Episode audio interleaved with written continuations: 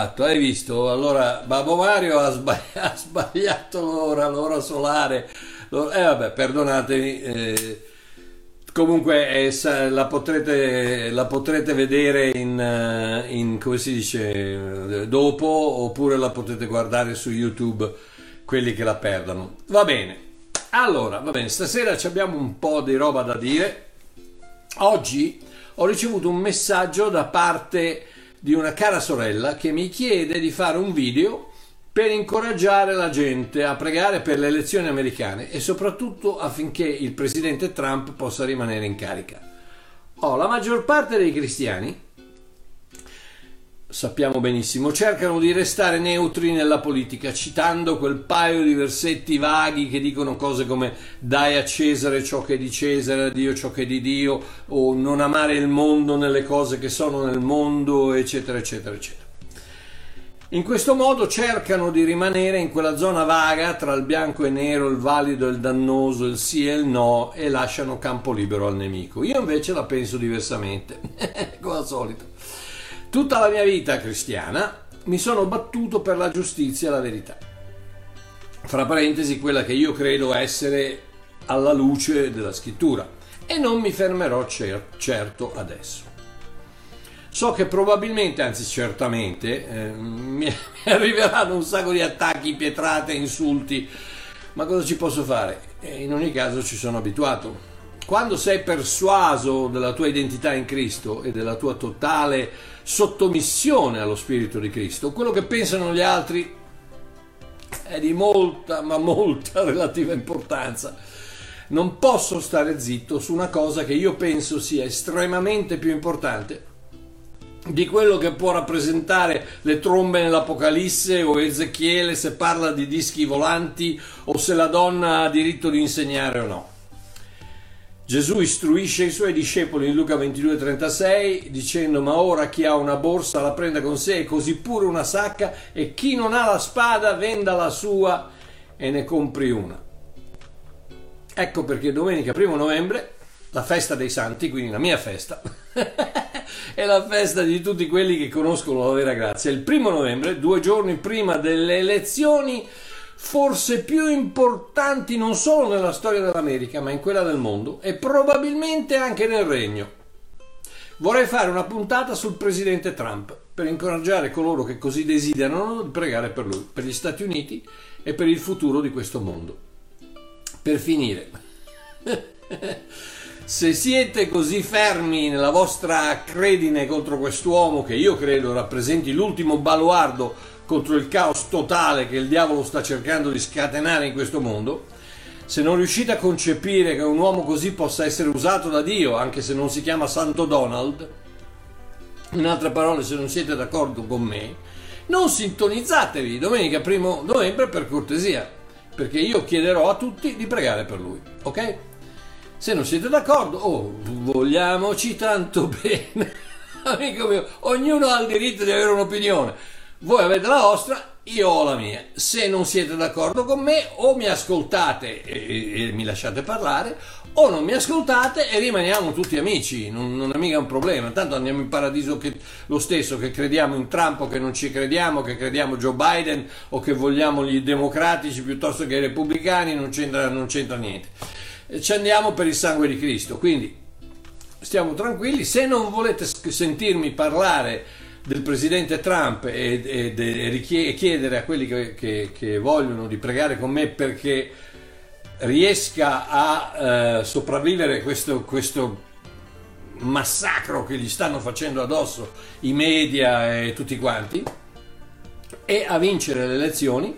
Se non volete non vi sintonizzate. Eh, mi sembra una cosa molto semplice giusto? bene benissimo. Ma, ma per stasera per stasera invece noi facciamo gli otto sintomi di immaturità spirituale nella Chiesa, la seconda parte.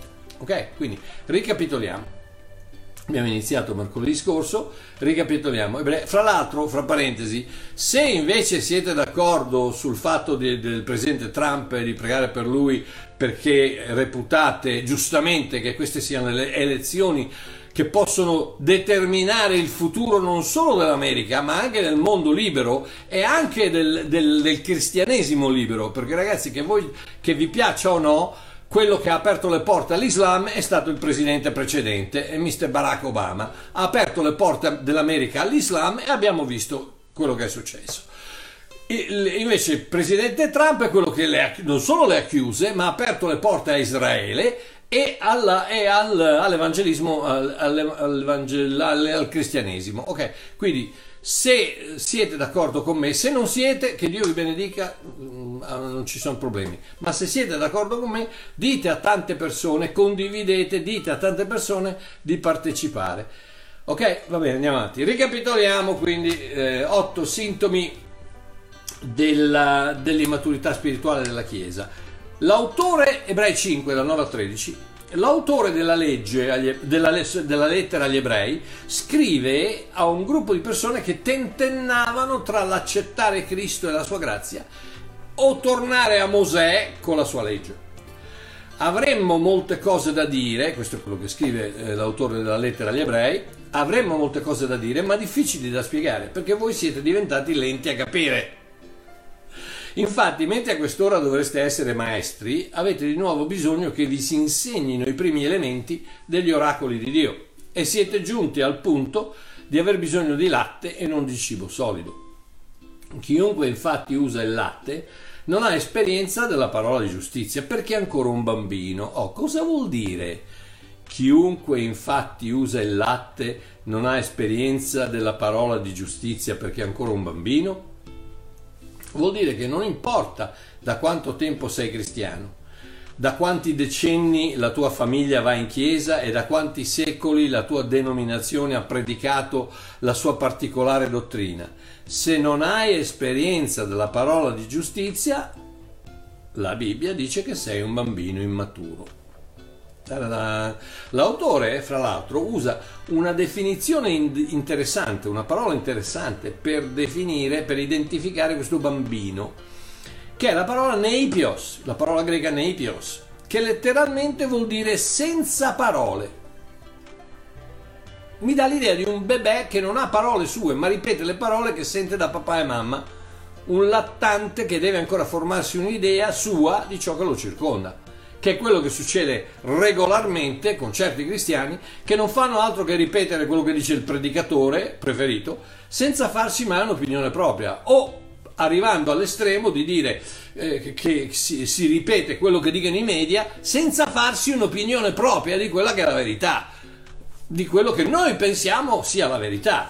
E quindi Amen. Quindi Neipios è questo bambino che non ha parole, non ha parole, quindi ripete quello che sente papà e mamma dire. Quindi l'evidenza della maturità nel contesto di Ebrei 5, 9, 10 è questa. Il figlio reso perfetto divenne autore di salvezza eterna, per tu, divenne autore di salvezza eterna, divenne autore di salvezza eterna, eterna salvezza eterna per tutti coloro che gli ubbidiscano. E qui chiaramente, ecco vedi Marchiò, devi ubbidire, stammi a sentire, va a scavare, va a grattare un attimino, va a scavare un attimino, va a trovare la manna nascosta, non leggere la lettera, perché la lettera ti darà soltanto religionismo e bigotteria, non so come si dice.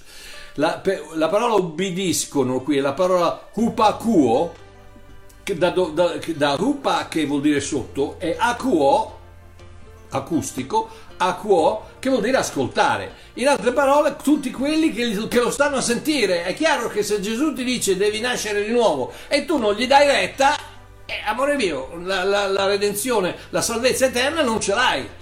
Se Gesù ti dice pentiti dei tuoi peccati, girati, gira 180 gradi e vieni da me, non andare dalla legge, ma vieni da me e se tu non lo stai a ascoltare, eh, ne, ne, ne, non c'è niente che, possa, che ti possa aiutare. È questo quello che vuol dire quell'ubbidire, ubbidiscono, vuol dire starlo a sentire, stai a sentire quello che dice Gesù che mi sembra, non mi sembra difficile, no?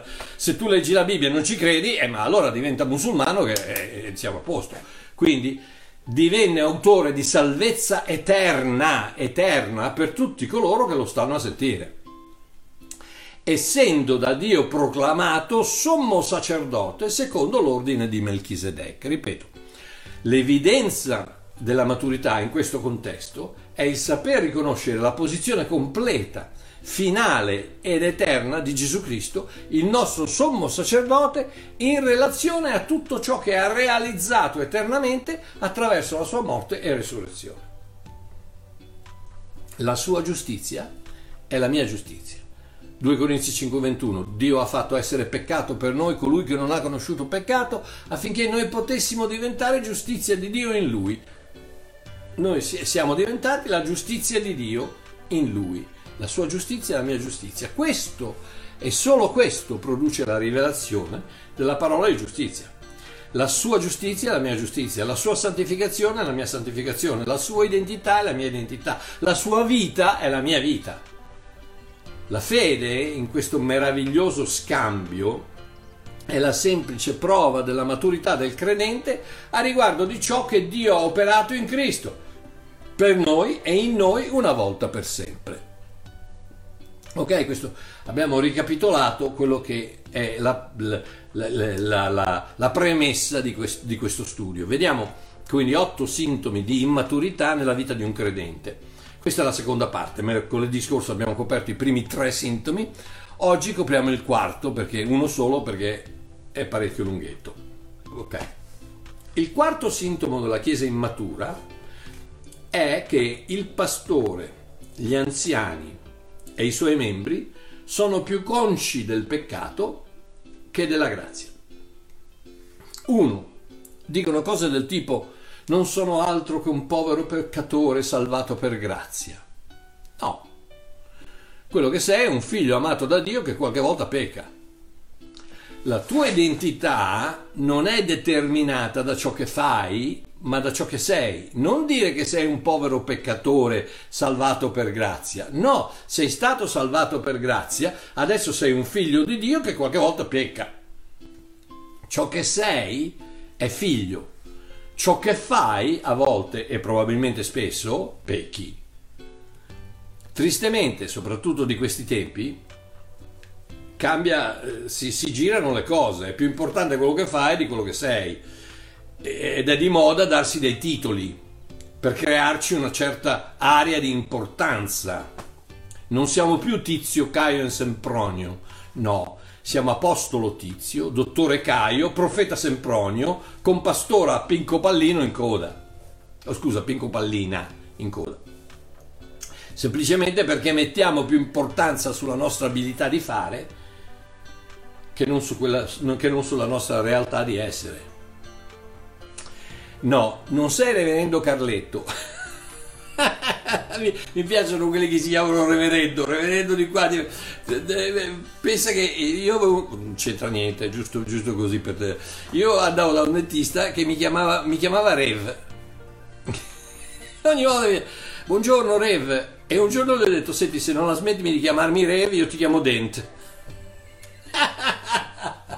Reverendo, ma ti rendi conto? La parola non esiste nella Bibbia, la parola reverendo non esiste, ve la siete inventata voi, religionisti. Reverendo cosa? Non sei reverendo Carletto, non sei neppure sua eminenza Pierino, né tantomeno vostra santità Mariuccio. No, sei Carlo, Piero e Mario. E ciò che fai è cooperare col Signore come figlio, da figlio, nella sua impresa di evangelizzazione mondiale la tua identità è figlio e ciò che fai è il missionario, l'evangelista, il pastore, il, l'insegnante o che sia. La tua identità è quella di figlio e il problema che hai, non che sei, è che ogni tanto fai il bugiardo, l'adultero e il violento. Ecco perché la frase confessa i tuoi peccati al Signore e Lui ti perdonerà è completamente assurda, sballata, fuori testa. Il perdono è basato unicamente sul sangue, non sulla confessione. A parte prima Giovanni 1.9, che è diretta a non credenti, da nessuna parte nella Bibbia siamo mai incoraggiati a confessare i peccati per essere perdonati da Dio. Controlla.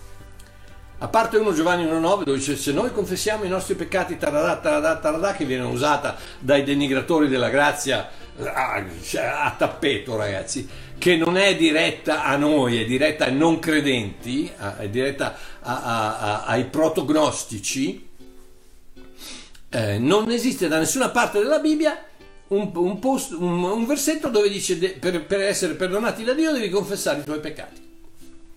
Ebrei 9:22 afferma chiaramente che per essere perdonati dei, peccati ci deve essere lo spargimento di sangue. Senza spargimento di sangue non c'è perdono dei peccati. In altre parole, senza un sacrificio non c'è perdono dei peccati. Dall'inizio dei tempi, nell'economia di Dio, i peccati non vengono mai perdonati attraverso la confessione o il ravvedimento, ma solo unicamente attraverso il sacrificio.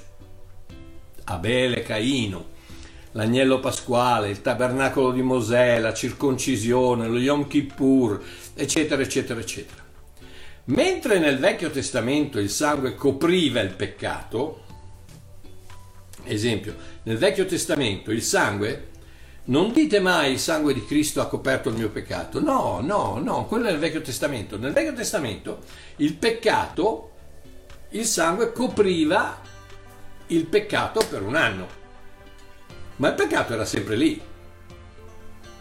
Era coperto dal sangue del sacrificio, dei tori, dei, dei, dei, dei, vitelli, eccetera, eccetera, ma era sempre lì ed ecco perché doveva essere purgato nuovamente ogni anno.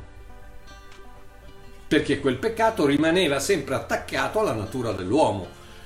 Ogni anno, allo Yom Kippur, al, al giorno dell'espiazione, il sacrificio, il sangue veniva versato e copriva il peccato di Israele per un anno. Ma amore mio, il peccato era sempre lì. Ed ecco perché la religione non potrà mai aiutarti a togliere il peccato dalla tua vita. Andiamo avanti. Ecco perché doveva essere purgato ogni anno. Ebrei 10, dall'1 al 4, dice questo. La legge, infatti, avendo, avendo solo l'ombra dei beni futuri e non la realtà stessa delle cose, non può mai rendere perfetti quelli che si accostano a Dio con gli stessi sacrifici che vengono offerti continuamente anno dopo anno. Non può mai rendere perfetti. La religione non può mai renderti perfetto. Quello che tu puoi fare, le tue confessioni, il tuo ravvedimento, non può mai renderti perfetto agli occhi di Dio. Mai, scritto qua. Non può mai rendere perfetti quelli che si accostano a Dio con gli stessi sacrifici che vengono offerti continuamente anno dopo anno. Ah, perdonami, signore, ho peccato, perdonami, signore, ho peccato, perdonami, signore, ho peccato, perdonami. Sai cosa, stai cosa fai? Signore, ho peccato, perdonami, signore, ho peccato, perdonami, signore, ho peccato, perdonami. Ma perché? Ma perché quando accetti Cristo è tutto fatto, tutto finito. Ok, andiamo avanti. Altri, questo ebrei, eh, ebrei capitolo 10 e dall'1 al 4 dice, altrimenti si sarebbe cessato di offrirli. Se questi sacrifici che venivano offerti ogni anno avessero potuto togliere il peccato da Israele, si sarebbe cessato di offrirli, perché gli adoratori, una volta purificati, non avrebbero avuto più alcuna coscienza dei peccati. Io non ho coscienza dei peccati, io so di essere puro perfetto davanti a Dio in Cristo Gesù una volta per sempre non ho più bisogno di, di, di essere pulito, lavato o, o, o, o, coperto dal sangue. No, il mio peccato è stato tolto, distrutto una volta per sempre. Grazie a Cristo Gesù. Certamente non, non grazie a Mario Marchiò.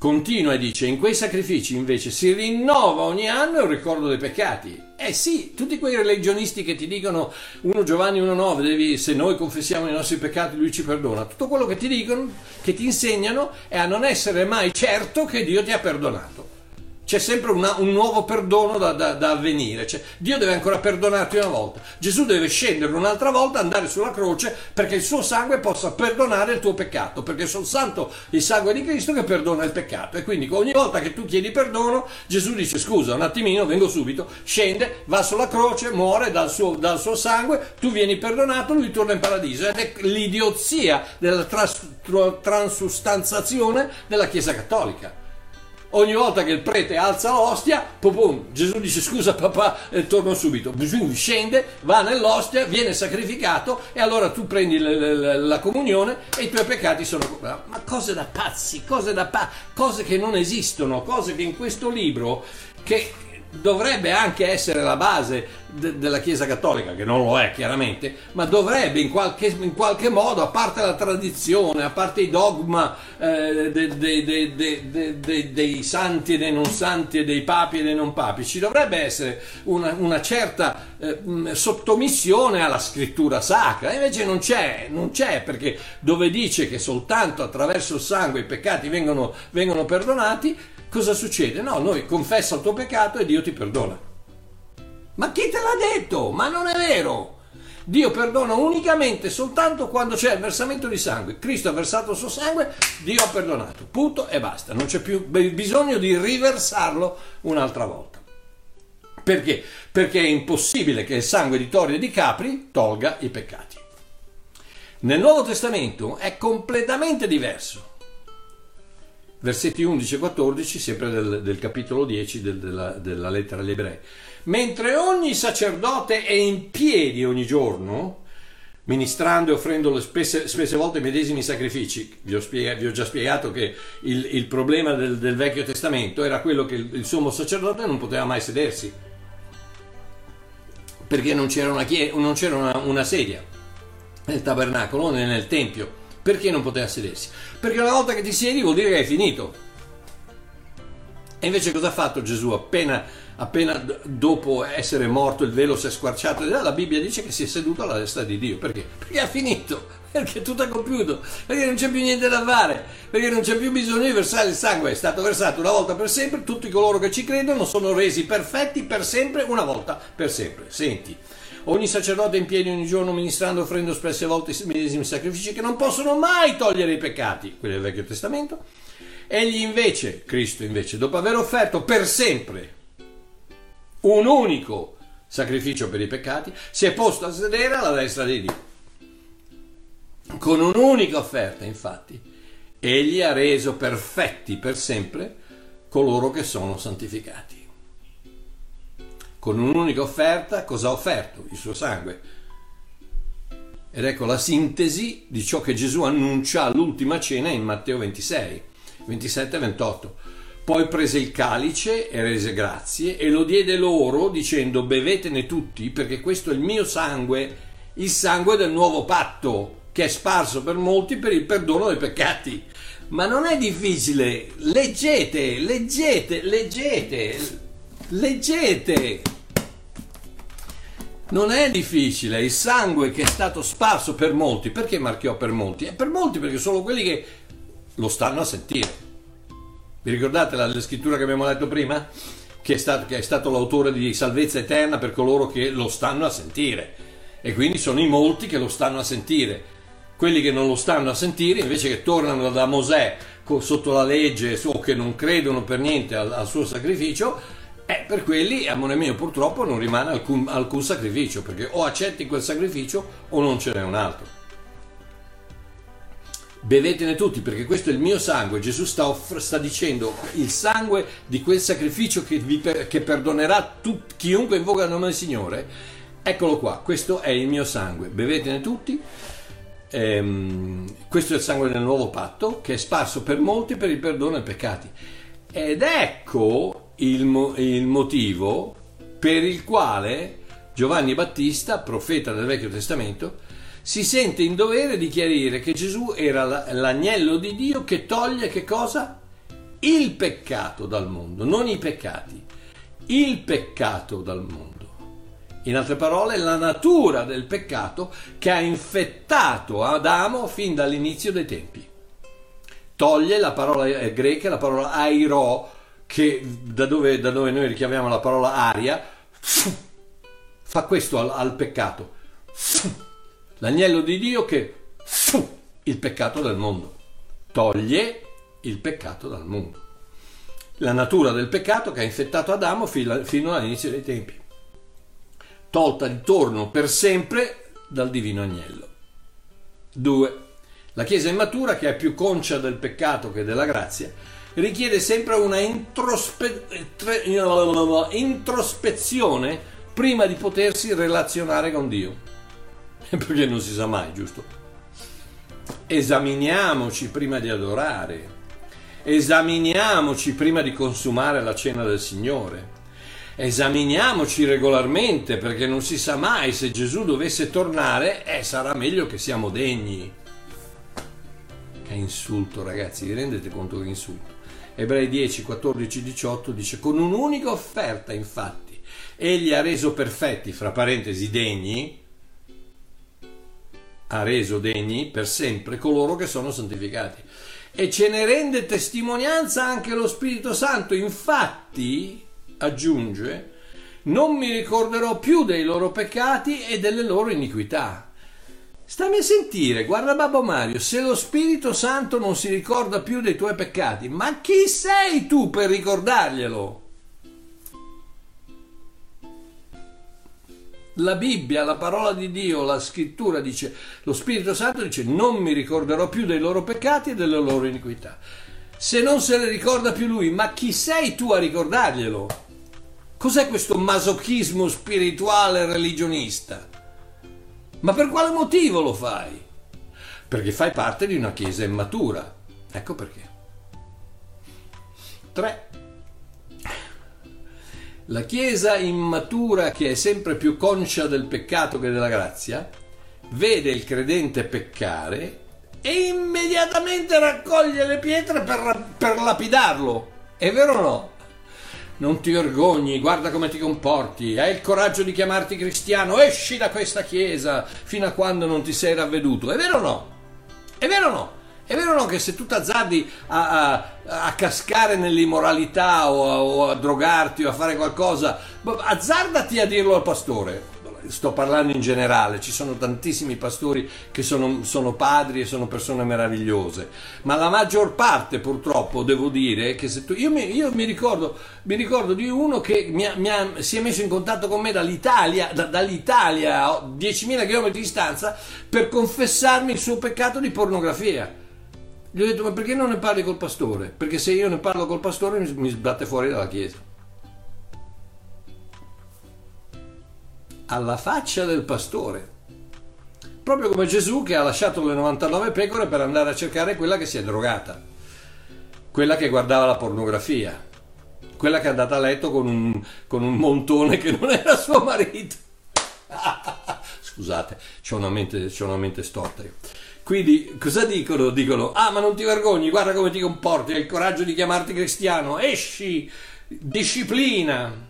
Una chiesa così, stammi a sentire una chiesa così è come un esercito che finisce i suoi feriti perché sono feriti. un esercito che finisce i suoi feriti perché sono feriti. La stessa cosa con una chiesa così è uguale. Una chiesa che se tu pecchi ti sbatte fuori o ti, o ti condanna o ti fa sentire in colpa ti, è come un esercito che spara ai suoi feriti perché sono feriti. Come un ospedale che uccide i pazienti perché sono malati come un padre che cosparge i suoi figli di benzina perché gli ha detto di non giocare col fuoco, l'hanno fatto lo stesso. Una chiesa così non ha la più pallida idea della grazia di Dio. Senti cosa dice Gesù, Matteo 9, 12, 13. Non sono i sani che hanno bisogno del medico, ma i malati. Ora andate, imparate cosa significa. Io voglio misericordia e non sacrificio, perché non sono venuto a chiamare a ravvenimento i giusti, ma i peccatori. Ecco perché Tito identifica la grazia con l'arma più potente che Dio ha messo a nostra disposizione contro il peccato. Senti cosa dice? È apparsa infatti la grazia di Dio, apportatrice di salvezza per tutti gli uomini, che ci insegna a rinnegare le impietà e i desideri mondani e a vivere con sobrietà, giustizia e pietà in questo mondo. La grazia di Dio ci insegna a vivere Bene. La grazia ci insegna a vivere correttamente, la grazia ci mette nella condizione di poterlo fare. La grazia ci insegna cosa fare, ci, ci indica cosa fare e poi ci, dà, ci mette nella condizione di poterlo fare. Non esiste nessun'altra via d'uscita al, al, dramma della vita. Solo la grazia di un Dio meraviglioso può darci la speranza e il coraggio di andare avanti. Solo quello. Solo, soprattutto in momenti come questi, in momenti dove, dove, tu ti guardi intorno, ragazzi, e questo ammazza quello, questo ruba, quello truffa, la, la, la, l'ignoranza completa del, dei media, di quello che dicono, di, di questo, questo, panico, questo terrore, questa paura che cercano di infettare il mondo, ragazzi, questa, questa cosa, vabbè, lasciamo perdere, questa cosa incredibile. L'unica speranza che puoi avere è che esista un Dio di grazia perché se, se, se, se, Dio non è un Dio di grazia, se il, il nostro Dio è il Dio de, della religione di cui parlano i religionisti, siamo tutti cotti, siamo tutti fatti, possiamo anche andarci a isolare in qualche, in qualche isola nel Pacifico e, e finire la, la, nostra vita lì. Beh, non, non, ed ecco perché una, una persona talvolta che non conosce il vero carattere di Dio, arriva al termine delle sue possibilità e decide di togliersi la vita. E qui arriviamo al 4. La Chiesa immatura, che è sempre più conscia del peccato che della grazia, manda una persona così direttamente all'inferno. Provate a parlare a un cattolico di cosa succede. Ah no, se sei gay, se sei, se sei di qua, se sei di là, se, anche i musulmani, anche i musulmani, ho notato che adesso si prega anche con i musulmani, con, i, con gli indù, con gli indù, con gli intre, eh, con, con, tutti quanti, non, non, ha importanza, però se tu decidi di toglierti la vita, pam, all'inferno, botola, pum, immediatamente, via. Perché? Perché spari ai feriti. Quello è ferito e tu lo ammazzi. Quello è malato e tu lo ammazzi. Eh, perché togliersi la vita è un peccato cap- capitale. No, togliersi la vita è un momento in cui siamo a terra, abbiamo perso ogni speranza e pensiamo erroneamente che il nostro gesto potrà fermare il dolore. Per motivi fisiologici, per squilibri neurochimici, per oppressione demoniaca o per semplice de- depressione mentale, la persona che pensa di togliersi la vita è arrivata alla fine della sua strada e non vede una via d'uscita. L'ultima cosa di cui ha bisogno è l'immagine di un Dio che prima la crea in quel particolare modo, ma vi rendete conto che ci sono tanti che sono, sono, sono depressi per, per natura, per, perché gli mancano delle, delle, delle, degli agenti chimici nella, nel loro, nella loro fisiologia e non ries- proprio non ce la fanno, sono, sono tenebri di natura, sono pessimisti di natura, sono depressi di natura, sono solitari di natura, sono negativi di natura e, e Dio li ha creati in quel modo e adesso quel Dio lì cosa fa? Siccome non riesce a cambiare, a cambiare se stesso, Dio lo, lo, sbatte all'inferno. Ma che insulto è? Ma che, che, ma che blasfemia è? Ma che, ma che, porcheria state dicendo? Ma che Dio è quello? Non è Dio, quello è Satana. Prima, prima li crea in quel modo e poi siccome non riescono a uscire da quella posizione in cui Dio li ha creati, eh, Dio, ah vabbè, e eh, li sbatte via. Cose da pazzi, ragazzi. Cose da pazzi. Il religionismo è una cosa da pazzi. No, il tuo peccato è stato tolto, perdonato, cancellato per sempre, una volta per tutte, dal sangue di Cristo versato sulla croce. Sì, incluso il peccato del togliersi la vita. E sapete quanti insulti ho preso io? Quante pietrate, quanti blasfemi, quanto eretico, quanto figlio di Satana che mi è stato detto perché dico una cosa del genere? Perché dico che anche il peccato del togliersi la vita è coperto, distrutto, perdonatemi, non coperto, distrutto. Eh, dalla, dal sangue di Cristo? E cosa devo fare? Questa è la verità, è inutile che voi mi dite quello che volete, questa è la verità. O Dio ha, ha perdonato tutti i peccati attraverso il sangue di Cristo o non l'ha fatto. Colossesi 2.13 dice, con Cristo Dio ha vivificato voi che eravate morti nei peccati e nell'incirconcisione della carne, perdonandovi tutti i peccati. Perdonandovi tutti i peccati. Non dice tutti meno quello non dice quasi tutti, non dice solo quelli non gravi, non dice solo quelli non mortali, non capitali, non dice basta che non li ripetete, non dice solo fino a quando non ne avete fatto uno di troppo e perdo la pazienza, no, dice tutti i peccati. Tutti i peccati. E sapete la parola tutti nel greco originale cosa vuol dire? Vuol dire tutti. Ivan, cosa vuol dire tutti in siciliano? Tutti. Peppino, cosa vuol dire tutti in napoletano? Tutti. No, non, no, più di così non so cosa dire, ragazzi. Veramente sono, sono alla fine.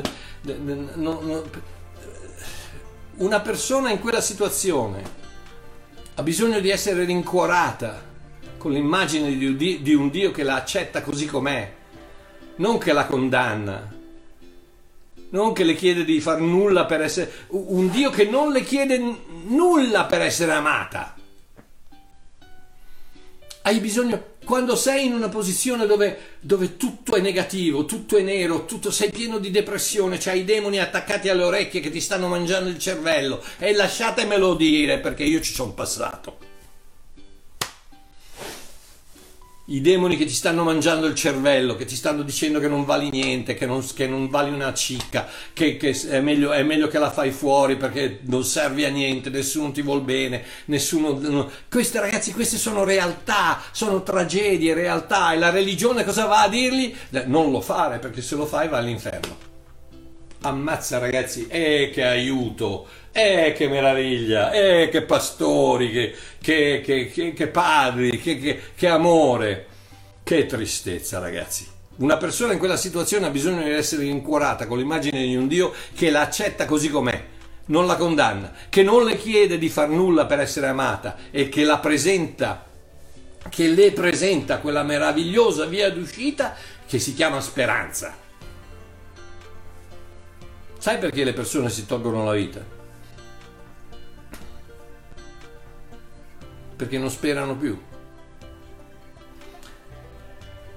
Puoi fare a meno del mangiare per 40 giorni. Puoi fare a meno di bere per 5-6 giorni.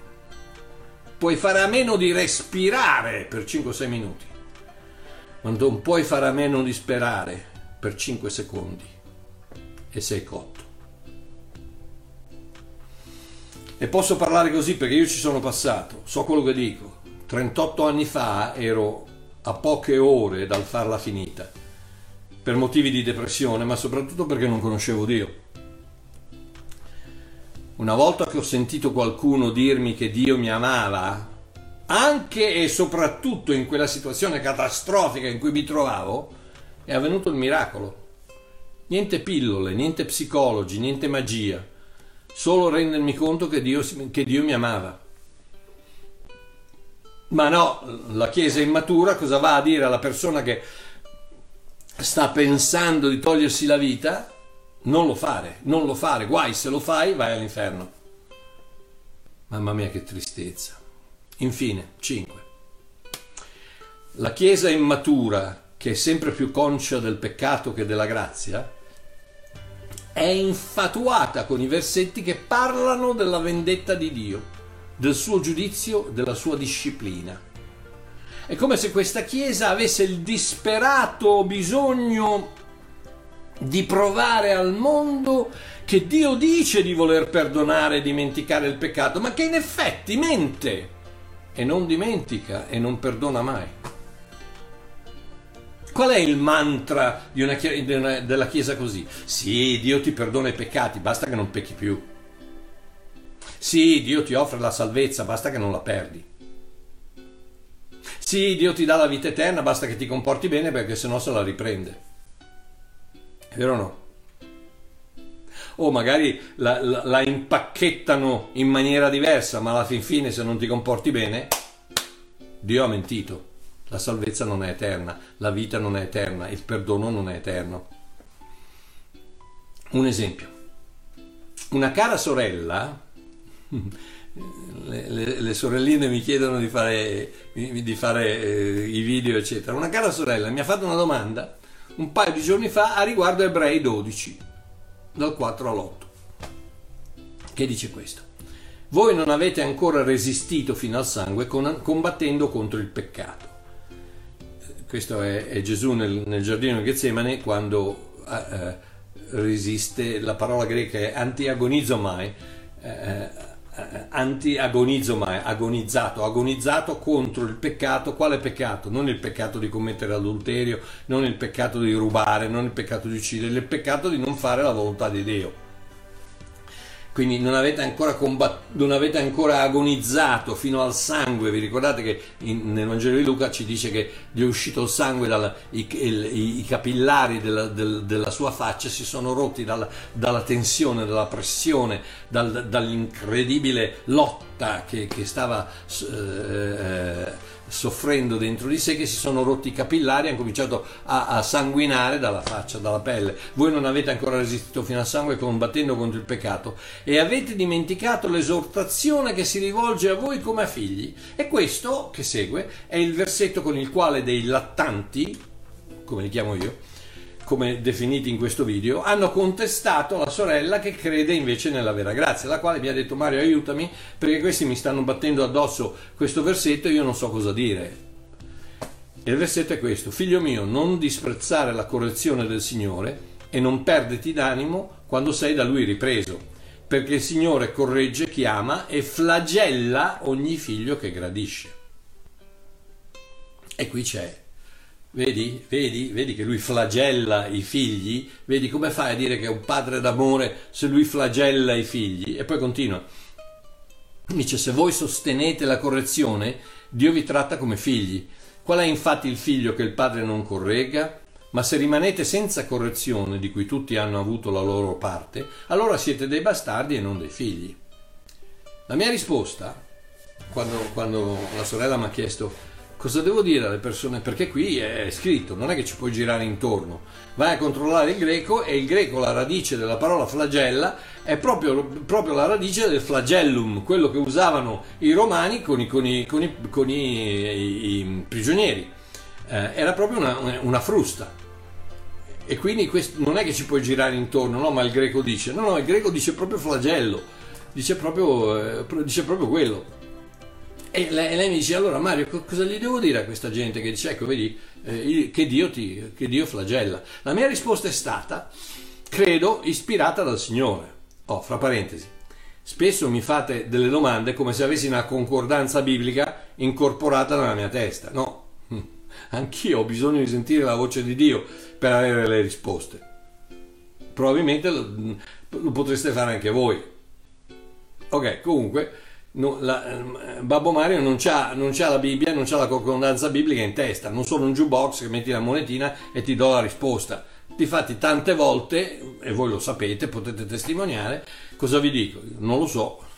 Mi fa la domanda, cosa dici allora Mario del versetto così? Non lo so. Se Dio me lo dice te lo faccio sapere, se no studia, cerca, cerca una soluzione per conto tuo. Comunque, questo è quanto le ho risposto. Ho detto carissima, il versetto di cui parli è nella lettera agli ebrei. E indovina a chi sta parlando l'autore della lettera agli ebrei? Agli ebrei, nel linguaggio che, ebrei, che gli ebrei capiscono. Ti ricordi il re Salomone che scrisse di dare vergate ai figli?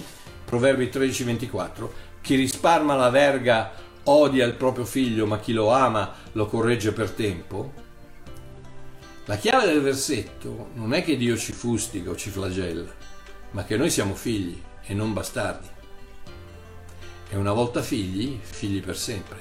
E a quel punto, amore mio, ma che ben venga la disciplina di papà. Chi di voi, chi di voi è così idiota da sapere che stai peccando, stai sbagliando, stai, stai, ti stai incamminando una strada sbagliata e non vuoi che Dio ti disciplini? Ma cosa ti è? C'è, c'è, c'è lo yogurt in testa invece del cervello?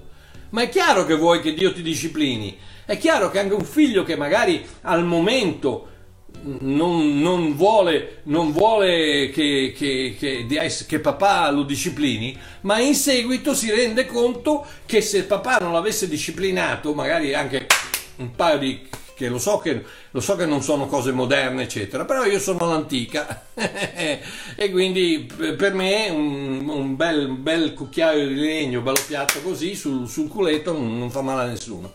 Comunque lasciamo perdere perché sennò piglio delle altre pre- pietrate e già ne stanno arrivando parecchie. Comunque, eh, quando, quando tu stai facendo una cosa sbagliata, ma che ben venga la disciplina di Dio ma che ben venga il flagello di Dio, ma che ben venga un qualcosa che mi ferma prima di uccidermi, Perché amore mio, il salario del peccato non è una, non è una ramanzina, non è una, una sgridatina, no, è la morte.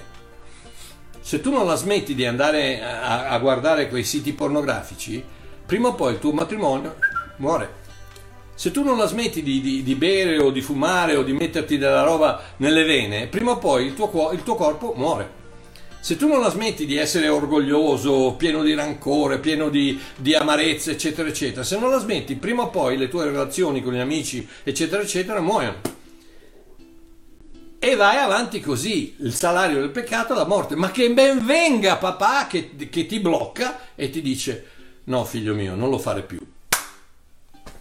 e magari che ne so, si, si rompe la macchina, perché non, non, non, non fraintendetemi, non sto, sto, facendo solo un'illustrazione, magari la macchina si rompe perché, perché, stai andando sempre troppo forte e papà sa che se continui ad andare avanti a, a fare 150 all'ora dopo, al limite di 70, prima o poi ti vai, ti vai a impiastrare contro un muro e allora ti disciplina ti disciplina come? Eh, magari come ha fatto con Paolo, con Saulo, che gli ha dato una bella botta e è cascato dal mulo.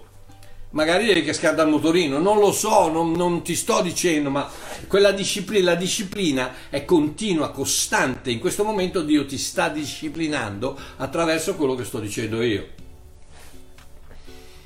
Alleluia. Gloria a Dio, ragazzi. Quindi la, la, la, quando la chiave di questo versetto non è quello che, che Dio, ti, Dio, ti, disciplina, è la chiave che Dio disciplina i suoi figli e che quindi sei un figlio. Se non ti disciplina, è chiaro che non ti ama, e, nel senso paterno, e quindi non sei suo figlio. Eh ragazzi, che la disciplina di papà sia la benvenuta. Io la vedo sempre come un guardrail. Avete presente il guardrail? Eh? sulla strada. Cos'è? Il guardrail cos'è? È lì per fare che cosa? Per, ferma, per bloccare che la macchina non, non, vada fuori giù dal ponte e nel, nel fiume di sotto a sfracellarsi.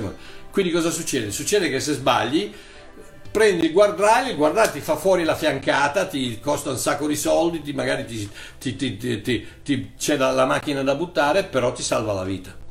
E la disciplina di Dio è così e le, e, le, e, le, e le, sberle sul culetto di, di, un figlio o una figlia, so, ecco, se sono così, il padre lo fa per evitare le conseguenze eh, eh, letali del peccato.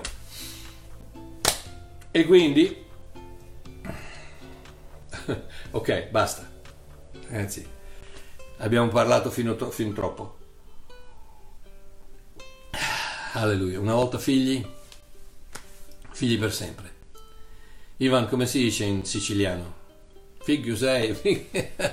Io ho un amico a Gela si chiama Ivan e che ogni tanto mi manda, de... anzi di solito mi manda le frasi in siciliano, però sono troppo difficili. Io so quelle, so quelle semplici semplici, quindi ragazzi se sei figlio, figlio sei, figlio resti. E una volta, una volta che sei figlio, ma che ben venga la disciplina di Dio ragazzi ma che ben venga la disciplina di papà. Ma aiutami papà, aiutami a non far scemate, aiutami, aiutami a non far male a mia moglie, aiutami a non far male ai miei figli, aiutami a non far male alla mia società, aiutami a non far male a me stesso, aiutami, disciplinami, tienimi, tienimi per la strada, mettimi due, due guardrail, uno a destra e uno a sinistra, che come, che come sbatto da qualche parte mi rimettono in carreggiata. Ma, ma, ma, ma è possibile? Ma non mi sembra sul mio figlio amato. Alleluia, ma mi sembra una cosa semplice. Ok, vabbè, basta per ora, dai, alla prossima volta. Ci sentiamo mercoledì con un'altra puntata della, della, degli otto sintomi della Chiesa immatura e soprattutto ci sentiamo domenica, come vi ho detto all'inizio. Eh, ci sentiamo domenica il primo novembre per la, la puntata su, uh, sul presidente Trump che sarà intitolata Dio usa sempre i non qualificati. Domenica 1 novembre, ore 20, Dio usa sempre i non qualificati. Ci sentiamo, un abbraccio, vi voglio bene, ciao a tutti.